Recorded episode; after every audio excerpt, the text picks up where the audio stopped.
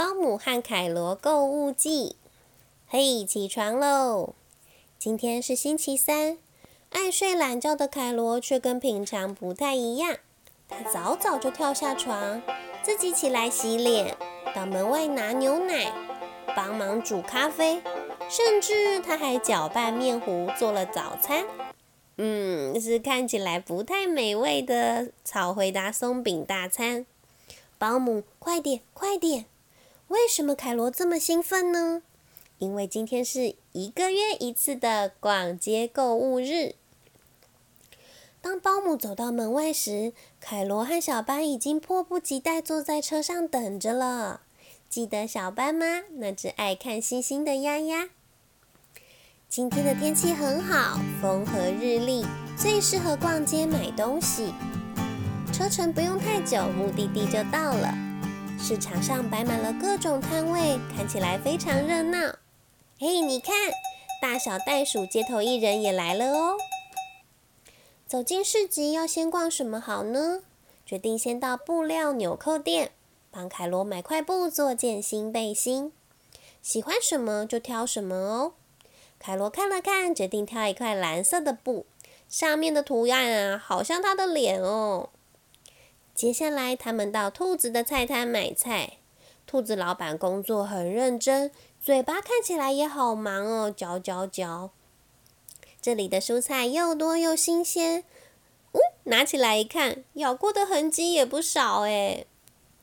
菜摊隔壁有一个奇怪的摊位，摊位上只有一只奇怪的动物和招牌。这只奇怪的动物啊，脸颊鼓鼓的，呈现不规则的形状。招牌上贴着一张纸，写着“胡桃、镜子、象石、陶笛”。当保姆表示想看看镜子和胡桃时，那只动物就推推脸颊，吐出镜子和胡桃。接着，保姆表示想看看象石和陶笛，他又推推另一边的脸颊，拿出象石和陶笛。啊，原来这里是田鼠的摊位。他把贩卖的商品都藏在嘴巴里。最后，保姆决定买下胡桃和陶笛。田鼠把没有卖完的产品又放回嘴巴。接下来要去哪里呢？正在大家犹豫的时候，凯罗的肚子突然咕噜咕噜的叫了起来。听到凯罗的肚子叫，大家也都觉得好像饿了。好，那就去吃午餐吧。走到食品区。嗯，每一种东西看起来都很好吃诶，不知道要选哪一种呢？A A 凯罗，就算肚子再饿，你也未免点的太多了吧？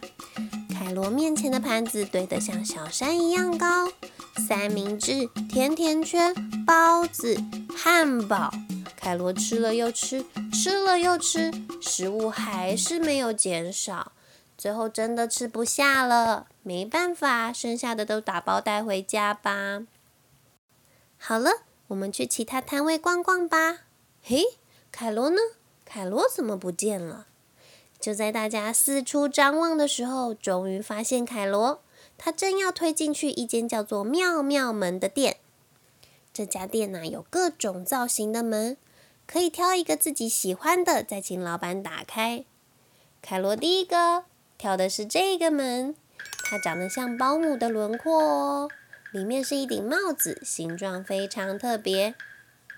接着选这个门，长得很像凯罗呢。里面是一个飞机玩具，可以戴在头上。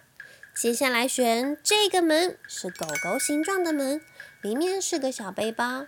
最后是这个门，它长得好像小班呐，里面是一双奇怪的溜冰鞋。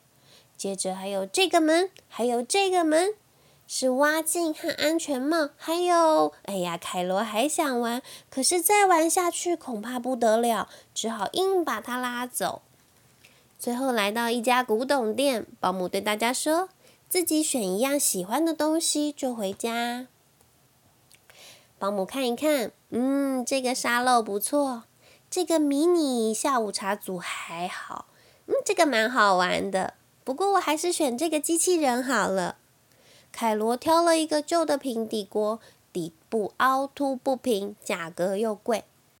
保姆告诉凯罗只剩下一点钱，可是凯罗还是坚持要买，最后只好把陶笛退还给田鼠，买了平底锅。